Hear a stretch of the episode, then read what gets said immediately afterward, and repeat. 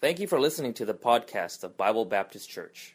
Please visit our website at www.southbaybbc.org for more information. Mark chapter 5, verse number 19 says this Howbeit, Jesus suffered him not, but saith unto him, Go home to thy friends, and tell them how great things the Lord hath done for thee, and hath compassion on thee.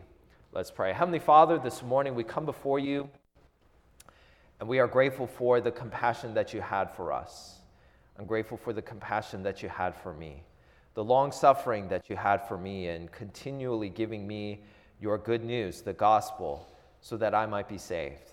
I'm sure there are others in the room as they're thinking about their own salvation testimony that they are also grateful for your compassion and long suffering toward them.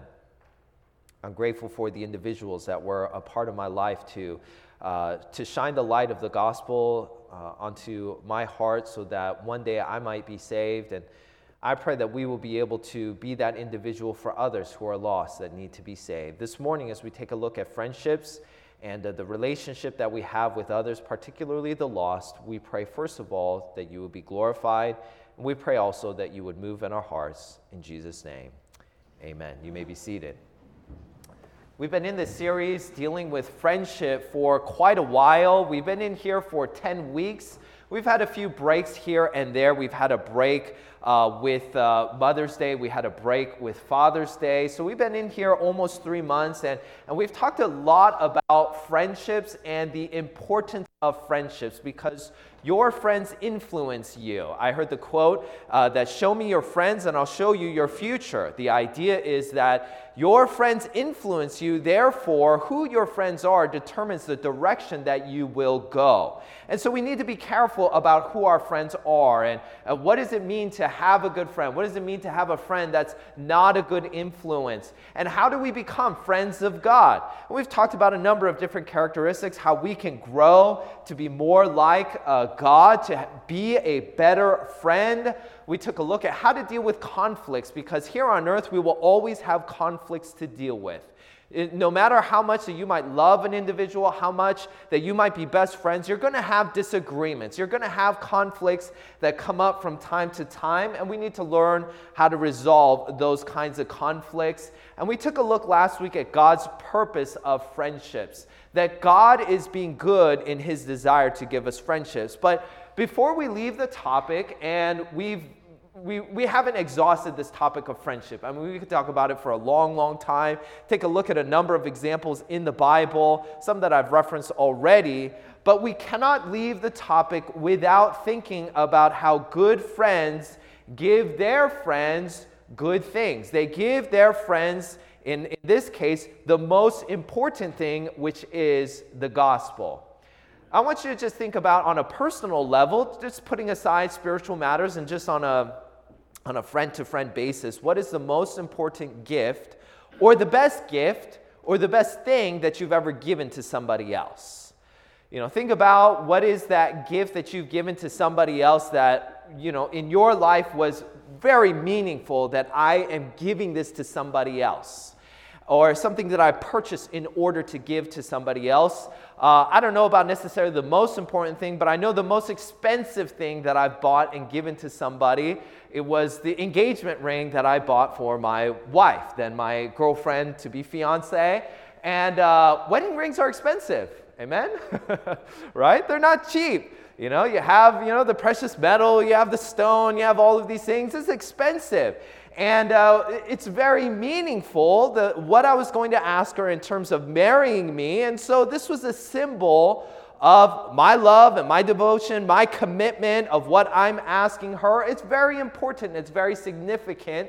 And so I wanted to do the best that I could. And we do things like that for our friends when it comes to their birthdays, maybe special anniversaries, things like that. You want to do something special, you want to give something important something that is meaningful to them, something that they need. And for us as Christians, the most important thing that we can give to another person who is lost is the gospel. That's the most important thing. That's the most vital thing that we could give to somebody that we know who is lost. There is no greater gift than you can give to somebody than to give them the gospel, the good news, so that they might know that they can be on their way to heaven. So that they might know that their sins are forgiven, so that they might know that they are not on their way to hell. If you're saved today, aren't you glad that you're not on your way to hell? Aren't you glad for that? Aren't you happy that somebody shared with you the good news so that you didn't have to go to that place? Aren't you glad for that pastor that was in your life that said, Let me share with you the gospel because you are a sinner? And if you die in your sin, the wages of sin is death. There is this place called hell, eternal damnation. I don't want you to go there. God doesn't want you to go there. Why don't you be saved? Let me show you the words of the Bible so that you might know how that you could be saved. Aren't you glad for that individual? I grew up going to a church where they would preach the gospel every single Sunday morning. So many messages presented on the gospel, how we're sinners and we need to be saved. And, and I grew up going to church and I heard that message dozens of times, hundreds of times. Uh, I was just thinking about this, uh, you know, a while back about I may have heard the gospel a thousand times before I got saved. I grew up going to church as long as I can remember. I was in church. I was going to Sunday school. I went to the youth group. I did all of the things. I went out uh, soul winning on Saturday mornings. We went through this class called Fishers of Men. It was this nine week course that uh, was taught on a Saturday morning before we went out. This is, you know, how you give the gospel. This is the Romans Road. Here are some verses to memorize. These are some questions that come up and how you can answer that. All sorts of things on, on how we can go out and, and give the gospel. And as a lost person, I learned how to lead somebody else to be saved when I myself was lost. And every morning, I would hear on, on Sunday morning, I would hear the gospel, and I'm so glad that God didn't quit on me. He could have said after five years, I've given you five years of chances to be saved, and you're not getting saved. All right, I'm moving on. As human beings, we would find that reasonable. As human beings, we will find 10 years. I've given you 10 years of opportunities to be saved. You have not been saved. All right, I'm moving on. But God is not like man. God is not like us. God is long suffering, not willing that any should perish, but that all should come to repentance. God wants everybody to be saved. If God wants everybody to be saved, the question for us as Christians is who do we know that is lost? Who do we know that is lost? Because God wants that person to be saved. Amen? Amen? God wants that person to be saved. And being a good friend means giving them the gospel. Amen? Amen? Being a good friend means giving them the gospel. Because if your friend is lost and they died today, where would they go? Where would they go? You have the answer. You know where they would go. And you know how they could know that they wouldn't go to that place. See, a sinner who dies in their sins, they die and they go to hell. But they can be saved. For God so loved the world that he gave his only begotten Son, that whosoever believeth in him should not perish, but have everlasting life. God wants to give your friends eternal life. Now, I don't know about you, but sometimes it's scary to tell somebody, hey, did you know you're a sinner? did you know that if you died today that you would be on your way to hell? There are some people that, you know what, I, I don't know if I could do that. You know, some people, they just say what's on their mind, they share, they're extroverts, they want to say. Some people, they're a little more reserved. We're going to see this morning how we're going to see a man who was in bondage, who became free, who became a light. This morning, we're going to see this individual who is in bondage. Jesus freed him and he turned him into a light so that others might hear the gospel and be saved. So I want us to see three gifts that this man got from Jesus that made him become the kind of friend that gave the gospel to his friends. So, first of all, we see that he got a new liberty. And we see that you, when you get saved, you get a new liberty as well. Because the world says, if you follow me, you will be free. If you do what I say, then you will be free. You'll get to do whatever you want. Isn't that the temptation of the world? The temptation of the world is that, oh, Jesus just wants to put rules on you. The Bible is all about rules. If you would just ignore the Bible, if you would just ignore God, then you could be free right? Isn't that what the world says? If you could just ignore what God says and you make up your own mind, you make the decisions, you're the boss. When you're the boss, you're free. That's the proclamation of the world. But the Bible says in 2 Peter chapter 2 verse 19, the exact opposite happens. While they promise them liberty, they themselves are the servants of corruption. For of whom a man is overcome, of the same is he brought into bondage. The irony of the world is that they themselves are in bondage. They themselves are not free. And so, what the world says is if you do what you want to do, then you will be free. That's what the serpent tempted Eve with. If you will do what you want to do, then you will be better. You will get to do what you want. Hey, you don't have to listen to God. You don't have to obey God. You don't have to do what the Word of God says. You will be free and you will be better. And yet we know what happened to Adam and Eve. Were they better off? Were they more free? No, they were less free. They were in bondage under sin, suffering great consequences. And when Jesus saves you, you get a new liberty. I want to see what happens to this man. We see that, first of all, Jesus saw his condition. In verse number one, Mark chapter 5, verse number one, it says, And they came over unto the other side of the sea. This is the Sea of Galilee. They were on the west side. They are coming over onto the east side into the country of the Gadarenes. So there's a city of Gadara, and there's this area, this region called the region of the Gadarenes that's on the east side of the Sea of Galilee. So Jesus and his disciples come across the sea in order to reach this area. Verse number two. And when he was come out of the ship, immediately there met him out of the tombs a man with an unclean spirit we see that here was a man who was in bondage. There was a man with an unclean spirit. What that means is he was demon possessed. What that means is that he was not in control. That's what sin does to you it removes you of control.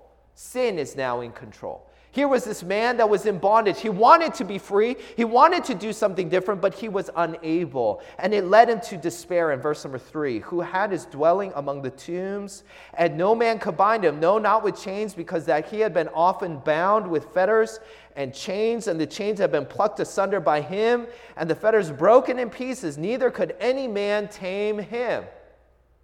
It's not like he wanted to be in this condition. It's not like he wanted to be living in the tombs, and yet he was not in control. And he was in great pain every single day. Verse 5 And always, night and day, he was in the mountains and in the tombs, crying and cutting himself with stones. You see a man who is in bondage. We see a man who is in pain. We see a man who is suffering. We see a man who had no hope. This is a description of everybody who is lost before salvation. A man who is in bondage, somebody who has no hope, somebody who is not in control. And we see that Jesus saw his condition. Aren't you glad that Jesus saw your condition? Aren't you glad that Jesus saw where you were and he saw your sin and he saw your bondage and he saw your suffering and he saw the condition that you were in? And aren't you glad that Jesus started a conversation with you? That he initiated contact and reached out to you. Verse number three. I'm sorry, verse number six. But when he saw Jesus afar off, he ran and worshiped him. Now, we take this to be kind of coincidental that Jesus just happened to be going across the sea and he just happened to see a man who is demon possessed and he just happened to have this conversation. But we know from the word of God that Jesus, that God is purposeful in everything that he does. Amen? He doesn't do things happenstance. It's not like, well, I don't know where I'm going to go. Let's just go over here and see what happens. No, Jesus knew who was on the other side of the sea. Jesus knew there was a man in bondage on the other side of the sea. And Jesus knew that he could do something about it. And Jesus knew that he had to do something about it. And he went over there and he did something about it. Aren't you glad that Jesus did something about it? Aren't you glad Jesus did something about it for you? Aren't you glad that God raised up a missionary to reach uh, other people with the gospel? Aren't you glad for that pastor who is faithful in preaching the word of God? Aren't you glad for that family member who is a Christian and just faithfully giving you the word of God and saying, hey, you know what? You're lost. You need to be saved. Hey, why don't you come to church? Hey, why don't you come to this event that we're having at our church? Hey, you got some kids. You got some, we have a vacation Bible school event. Why don't you bring your kids? Why don't you bring your family? Aren't you glad for that individual that God worked through them? Them in order to reach you and me with the gospel. Romans chapter 5, verse 8 says, But God commendeth his love toward us in that while we were yet sinners, Christ died for us. While we were yet sinners, while we were in bondage, Jesus saw where we were and he said, I must do something about it. But not just that Jesus saw us, not just that Jesus understood where we were, but Jesus saved this man in compassion. Jesus freed this man of the demon. He freed him of the bondage. He freed him of the pain. He freed him of all of uh, all that was there. Uh, Mark chapter 5 verse number 8. For he said unto him, "Come out of this man, thou unclean spirit." Verse 13. And forthwith Jesus gave them leave, and the unclean spirits went out. Are you saved today? I want you to think back on the day that you got saved. I want you to think back on the day that you trusted Christ as your Savior. I want you to think back on that time when there's a clear dividing point in your life before salvation and after salvation. I want you to think about how that God saw your condition and God saw your destiny and He said, I don't want you to go there.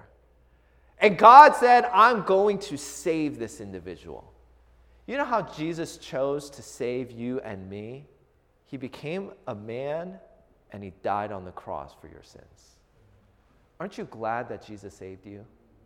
Aren't you glad that Jesus died on the cross, he was buried, and three days later he rose again from the dead? What a wonderful truth that you can be saved. Maybe you've got a testimony like me. You've been going to this church a long time. You've been playing the game. You've been, you've been acting like a Christian. You've been seeing kind of what everybody else is doing, and you do what they do. But deep down in your heart, the Holy Spirit is convicting you and saying, there's something that's not right. You can be saved today. Maybe this is your first time hearing the gospel. You could be saved today. Jesus loves the world. Jesus says in John 15, Greater love hath no man than this, that a man lay down his life for his friends. You know, Jesus wants to be your friend, and he was that friend who put his life down for you and for me. So here is this man. First of all, he was in bondage, and he received the liberty of God. The second gift that we see is that he got a new life. When you get saved, you get a new life. See, notice the change between the old man and the new man. Let's go back to verse number three, Mark chapter 5, verse number three. He says, Who had his dwelling among the tombs, and no man could bind him. No, not with chains, because that he had been often bound with fetters and chains, and the chains had been plucked asunder by him, and the fetters broken in pieces, neither could any man tame him. And always, night and day, he was in the mountains and in the tombs, crying and cutting himself with stones. This was the old man. This is the way that he used to be. He used to live in the mountains. He used to live in the tombs. He used to be cutting himself. He used to be bound by people who were fearful, fearful of him, and he broke the chains. That was his old life. Then Jesus came, and he was free. Verse number 15 gives us the new man. Verse 15, and they came to Jesus and see him that was possessed with the devil and had the legion, sitting and clothed and in his right mind, and they were afraid. See, Jesus saved this man, and when he was saved, he became a different creature. Amen? And when he got saved, he became a new individual. He, all things were passed away. Behold, all things are become new. That's what Second Corinthians says. Therefore, if any man be in Christ, he is a new creature old things are passed away, and behold, all things are become new. See, when you get saved, God changes you. See, God doesn't just change your de- uh, destination, He doesn't just change your destination from hell to heaven, He changes you. Amen? When you get saved, God changes you. Old things are passed away. Behold, all things are become new. You become a new individual. That's what happened to this man. He was radically different before he got saved and then after he got saved. Before he was crying out in the tombs and in the mountains, now he's seated, seated and clothed and in his right mind. Before everybody was fearful of him. Now they see, oh, he's seated, he's clothed, he's in his right mind. Everything seems to be mu- uh, much more normal. He was radically changed. See, God changed where he lived. He used to live in the tombs. He used to live in the mountains. He used to live among the dead. But when he got saved, he moved out of there.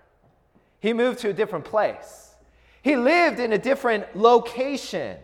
And we see that people, when they get saved, they not only have a new home in heaven, it often changes where they live. Now, physically, sometimes it changes where they live, but practically, spiritually speaking, it changes where we live in terms of we now live for God. We live for God. Amen? Amen?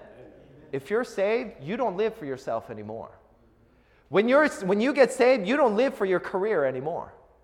When you get saved, you don't live for your friends anymore. You live for God. When you get saved, you have a new master, you have a new Lord, you have a new director in your life, and we have a new life that God gives to us. We were dead and now we are made alive, and when we are saved, we live for Him. God changed where He lived, it also changed how He looked. Before, he was naked, running around in the tombs, crying and screaming and yelling, and now he is seated and clothed in his right mind. See, people could tell that he was different people could see that he was different because of his mannerisms. The Bible says that he was seated, that he was sitting at the feet of Jesus. See, people ought to be able to tell the difference that we're different by what we do. They ought to see the difference that what we do is not what we used to do. Amen? When you get saved, the things you used to do, you don't do them anymore. The places you used to go, you don't go there anymore. The things you used to say, you don't say them anymore. Why? Because you've had a great change in your life. And everybody could see that he was different in his mannerisms. They could see that he was different in his modesty. His appearance was changed. He was clothed and in his right mind. And it's true that you can't judge a book by its cover, but it is true that people can immediately notice a change in your appearance. The Bible also says that he was in his right mind. They think differently. He thought differently. Hey, when you become saved, you think differently. You don't think like you used to live. You don't think like the world. You don't think like the devil. You don't think like how everybody else thinks. Your mind has changed. You think differently. You don't think like them. People wonder, hey, you go to church every single Sunday? That's not usual. Well, we're not like them. We think differently. Amen? Hey, we think like what God wants us to think and how we ought to think. And we prioritize what the Bible says. And because of his mouth, what he said was drastically different. Luke chapter 6 says, A good man out of the good treasure of his heart bringeth forth that which is good an evil uh, man out of the evil treasure of his heart bringeth forth that which is evil, for of the abundance of the heart his mouth speaketh. You know, it's sometimes embarrassing when I catch people who say that they're Christians and they're about to say something that they know they shouldn't say, but they're so used to saying it that sometimes they'll even say it in front of me. And I know that they meant to not say it because they catch themselves in the middle and they cut off that word. And then they, get a little bit nervous and then they, you know, talk about something else. You know, it troubles me because it shows me out of the abundance of the heart the mouth speaketh. You didn't say that intentionally, you said that because it was in your heart. You said that because you're used to saying it. You say that because you're with your friends. You say that because when you're at work. You say that when you're in these other places. You're used to saying that. And I think, oh no, I wonder what you're like when you're at work. I wonder what your coworkers think. And I wonder what your coworkers hear. And I worry about things like that because we are called to be a light. Amen?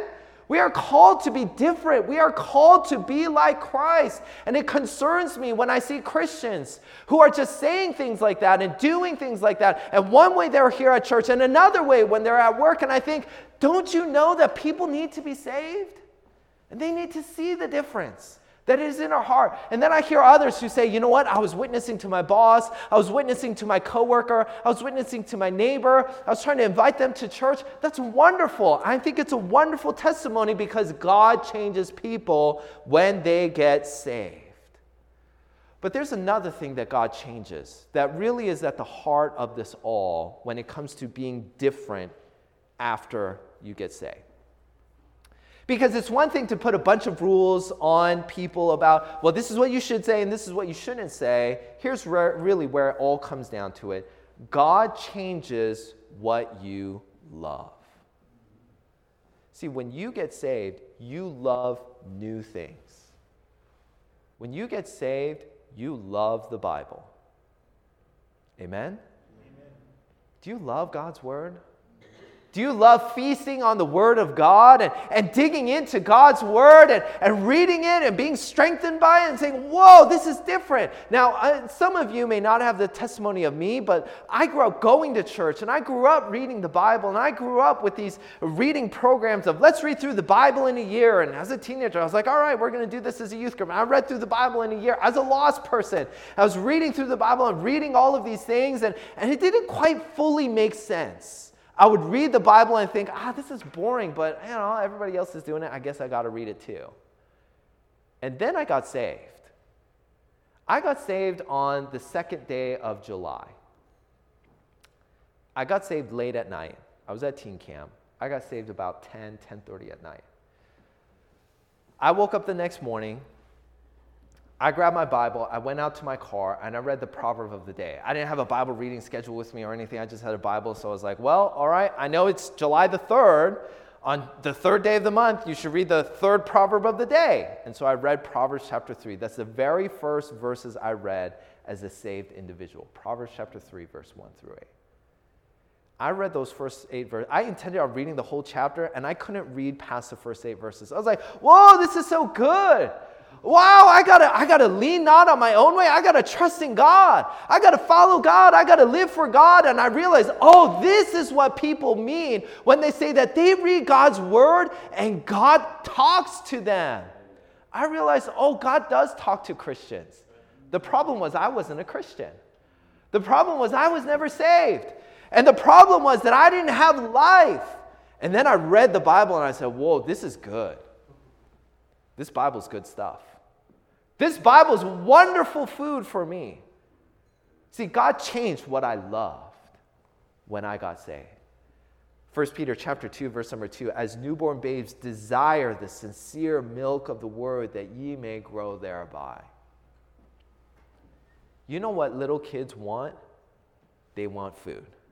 When they get born, they want to eat. And they want to eat a lot. Not just once every once uh, once every while, not once a day. It's like every hour. When they're born, they want to eat. Every hour, two hours. If they go more than three, four hours, they're like, is my child okay? My child's not hungry for food. You know, the, the picture that God gives to us when we get saved is that we are born again. We become little infant babies in the eyes of God when we get born. And you know what little infant babies want to do? They want to eat.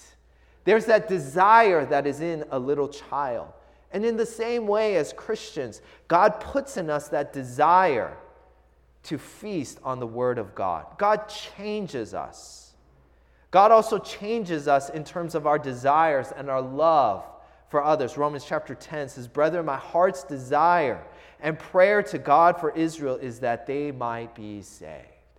See, before your only intention with your friends might be just to hang out and have a good time. You might go out for a drink and just kind of hang out at the bar and go out to the restaurant and, and, and you know, just kind of have fun and, and let, let it out and let loose on the night. You might, you might have those kinds of intentions when you were saved. But Paul, when he got sa- saved, he said, My whole perspective changed. The one thing that I wanted for my people was that they would be saved. I wasn't interested in just hanging out with my old friends and, and uh, kind of being lifted up in our careers. I just wanted to see people to be saved.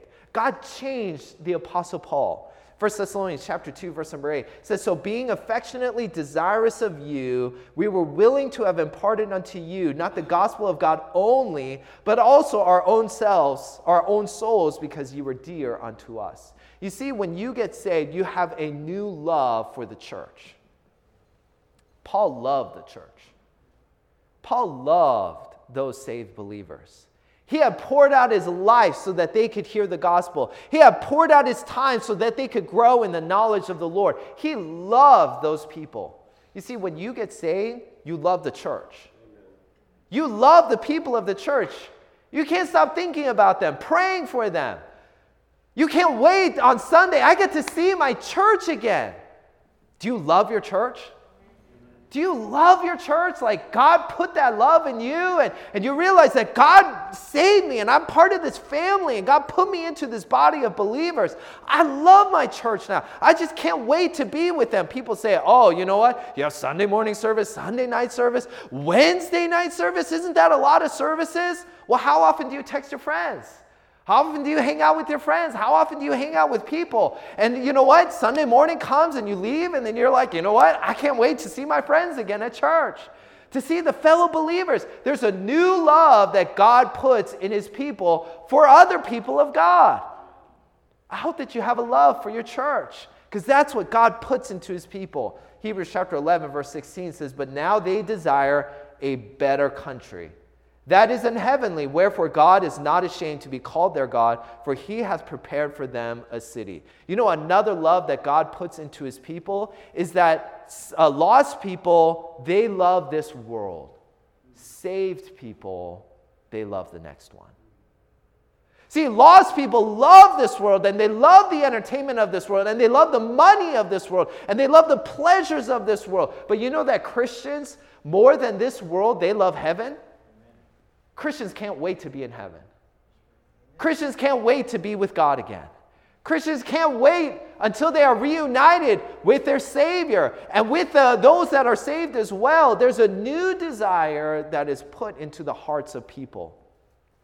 See, that's what God does for His people. He changes them, He gives them a new liberty. He says, Before you were on your way to hell, now you're on your way to heaven. And then God puts in us a new nature. You become a new creature. You say, I have some lost friends of mine, people that I know that need to be saved. How can I become that person that will be able to tell my friends that they need to be saved? Well, for this man, God, first of all, gave him a new liberty, He saved him, and then He gave him a new life. He totally, radically changed him. Thirdly, we see that he got a new leader. He had a new liberty, he had a new life, and then he got a new leader. In verse number 18, it says, And when he was coming to the ship, he that had been possessed with the devil prayed him that he might be with him. Jesus comes to the shore, meets this devil possessed man, frees him, and then goes back. Jesus literally went across the sea to reach this individual, and then he went back. And this man said, Please let me go with you.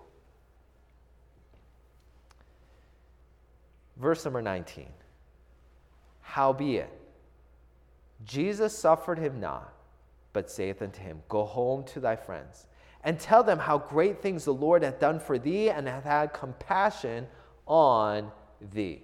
He said, Please let me go with you. And Jesus said, No. Go home and tell your friends what I did for you. See, when you have Jesus as your friend, when you get saved, you have a new leader in your life. The Bible says, in that he died for all, that they which live should not henceforth live unto themselves, but unto him which died for them and rose again. See, Jesus died on the cross so that you could be saved, so that you could follow him. And we see that this man had a new leader in Jesus. And when Jesus is your leader, you have a new attitude of obedience in your relationships. See, the attitude of a lost man is, Who is the Lord that I should obey his voice? See, that's what Pharaoh said. Remember, Pharaoh was approached by Moses, and Moses said, Thus saith the Lord. He said, Let my people go. And Pharaoh responded by saying, Who is the Lord that I should obey his voice? See, that's the attitude of a lost man. A lost man says, Why should I obey God? Why should I do what the Bible says? The attitude of a carnal saved man is similarly, Why should I obey the voice of God? Why should I do what God tells me to do? Why do I have to do that? But the attitude of a saved spiritual individual is, Lord, what wilt thou have me to do? Remember when the Apostle Paul got saved? Remember he was on the road to Damascus and he was going to imprison Christians? He was there to persecute Christians, and Jesus met him on the road to Damascus. And Paul's response to him was, Lord, what wilt thou have me to do? God, what do you want me to do? That is the new attitude of obedience toward Jesus Christ. Because the old attitude tries to delay. We're going to go back to verse number seven. We're going to go back to this old man attitude before Jesus separated him and freed him from the demon. Verse number seven. And cried with a loud voice and said, What have I to do with thee, Jesus, thou Son of the Most High God? I adjure thee by God that thou torment me not. For he said unto him, Come out of the man, thou unclean spirit. So when you read the verse, you just read the verse and say, Oh, this is what the demon said, and then this is what Jesus said. But if you read the verse carefully, you'll actually find that chronologically, what was said first was actually verse number eight. So verse number seven says, This is what the demon said. Why did the demon say that? He said it because of what Jesus said in verse number eight. For the demon said this because he said unto him. So this is what happened. Jesus came onto shore, the demon saw him, and Jesus said, Come out of the man, thou unclean spirit. And the unclean spirit responded, What have I to do with thee, Jesus, thou Son of the Most High God? So here is Jesus commanding the demon, Come out. And the demon responds, what have I to do with thee? When Jesus tells you to do something, there's really only one right answer, right? Right? There's really only one right answer. The correct answer is yes. Okay, I have kids. And when I tell my kids to do something, I get all sorts of answers. All right? I tell my kids to do something. The most common answer, response I get back is why? Why? Well, because of this. Why? Well, because of that. Why? All right, just do what I say, right? You know, that's, that's what I want to do. But the correct answer for the believer is not like, well, why do I have to do that? Why this? Why that? What Jesus says, what Jesus says to us, we ought to respond with yes. Amen? Amen? Right? When God tells us to do something, our response ought to be yes right? That's the correct answer. The wrong answer is to delay, to stall. And that's what a lot of Christians will do. One day I'll do that. Jesus said, I want you to be a witness. Oh, one day I'll tell them about the gospel. Jesus says, I want you to serve in your local church. One day I'll serve when it's more convenient for me. Jesus said, Forsake not the assembling of ourselves together. Oh, oh, oh one day I'll do those things. See, the old man wants to delay. The new man says, Yes, sir. The new man says, God, I want to do what you want me to do. See, the old man tries to delay, he tries to stall. Oh, one day I'll do that. The old man tries to disassociate and cried with a loud voice, saying, What have I to do with thee, Jesus, thou Son of the Most High God? Remember Peter when he was following Jesus into the courtroom? And was there by the gates and with the other servants. Remember, they said, Hey, aren't you with Jesus? You remember what he did? He denied it, right? What is the carnal man? He denies this association with Jesus. Sometimes Christians can get called out by the world. Aren't you a Christian? Aren't you supposed to do that? Doesn't the Bible say this? Sometimes the world knows better than the Christian what they ought to be doing. We ought to associate ourselves with the Lord. The old man also tries to make a deal. He besought him that he would not send him away out of the country. Here is the demon. He was told, Come out.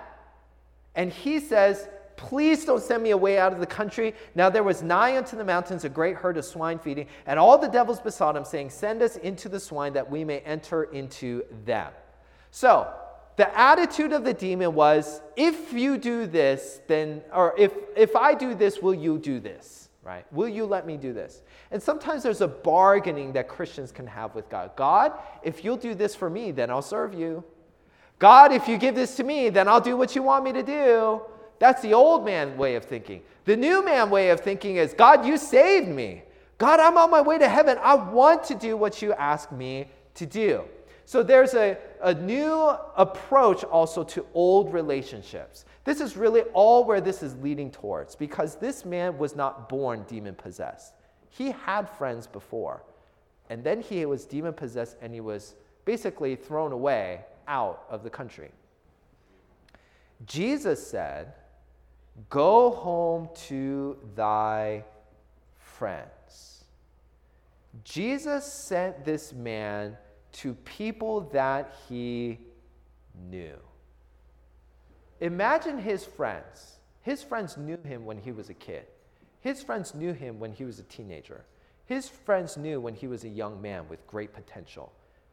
And then he was demon possessed. And then they, they didn't know what to do. They wanted to help him, but they didn't know how. They wanted to bind him so that he wouldn't hurt himself or hurt others, and yet they couldn't stop him. And so they just said, All right, I, I, we don't even know what to do, just as long as he stays over there. And then he got saved by Jesus. And Jesus says, Go home to your friends. And he went home to his friends. Can you imagine what his friends thought? Can you imagine his friends when they saw something's different? And he said, Yeah, something's different.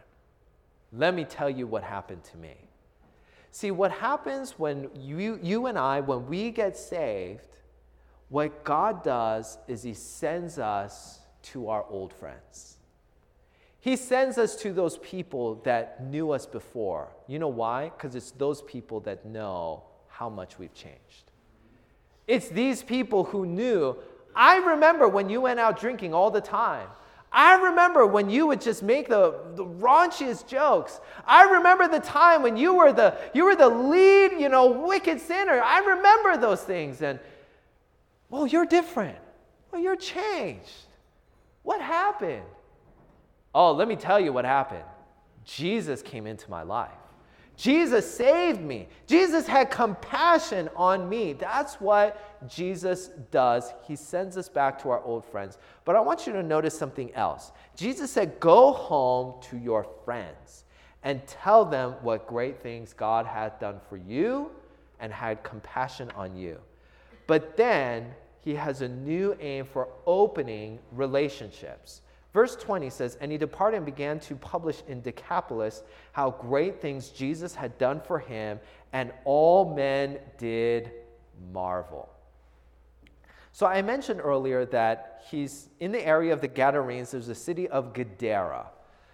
So the Bible doesn't say that he went to Gadara, it says he went to Decapolis. Now, this is where a little geography will help us to understand what this means. So the word Decapolis Decapolis is not a city. Decapolis is actually a group of cities. So if you know the word decade, the word decade means what? 10 years, right? And the word metropolis means a big city. So when you put kind of those things together, Decapolis, you have 10 cities, all right? So Decapolis is not a city, it's actually a group of cities. We have a map, I believe, all right? So you have over here kind of this pinkish reddish section on the right, That's the area of Decapolis. And you see all those cities in the red? You have these cities. These are the cities that were originally called Decapolis. This is a Roman terminology for these cities. So you have some of these cities. You see up there, right at the very top in the middle, that's the Sea of Galilee. Right next to it is Hippus. Right below that is Gadara. So you have Gadara, that's where this man is from. That's that region. And then you have some of the other cities. You have Abila, you have Pella, you have Dion down at the bottom, you have Philadelphia. There's actually one city up there, Rafana at the top. There's one more city, Damascus. That's actually the 10th city. I think there's only nine here on the map. And so here is this man. He's from Gadara, but the Bible doesn't say that he went to Gadara. It says he went to Decapolis. This means that he didn't just go home to his hometown. He went home to his hometown and then he did what? He went to the next city over. And he said, All right, I'm from Gadara. We're assuming he's from Gadara. He went to Gadara and then he said, All right, I've told everybody in Gadara. All right, I got to tell somebody else. So then he went to Abila and he started telling people in Abila. And then he went down to Dion and he started telling people in Dion. You know what the Bible makes it very clear is that when you've got good news, you want to share it with somebody and you want to share it with somebody new.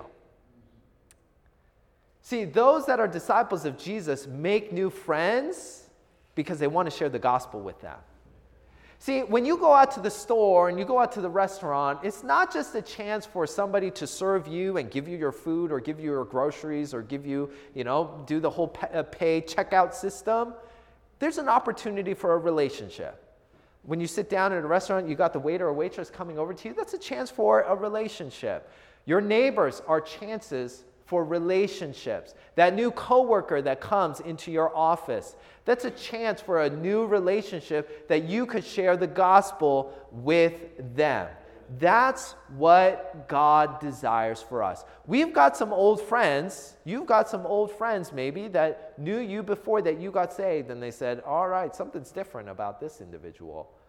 You've got some opportunity to show them, yeah, this is what happens when you get saved. You need to be saved. You're in your sins, and you need to trust Jesus Christ so that you could go to heaven and not go to hell. But then, after you've told your old friends, say, I got to find somebody new. You want to find your neighbor. You want to find an old, you know, a new coworker. You want to find a new individual. That's what this man did. Here was a man who just went around spreading the gospel everywhere. How did he become that way? First of all, he got a new liberty. God came into his life, he saved him, and he changed him. And he got a new life following Jesus doing what Jesus said, having a new desire, having new loves, and in obedience to God began to share the gospel with others. That's how this friend became the kind of friend who shared with others the gospel.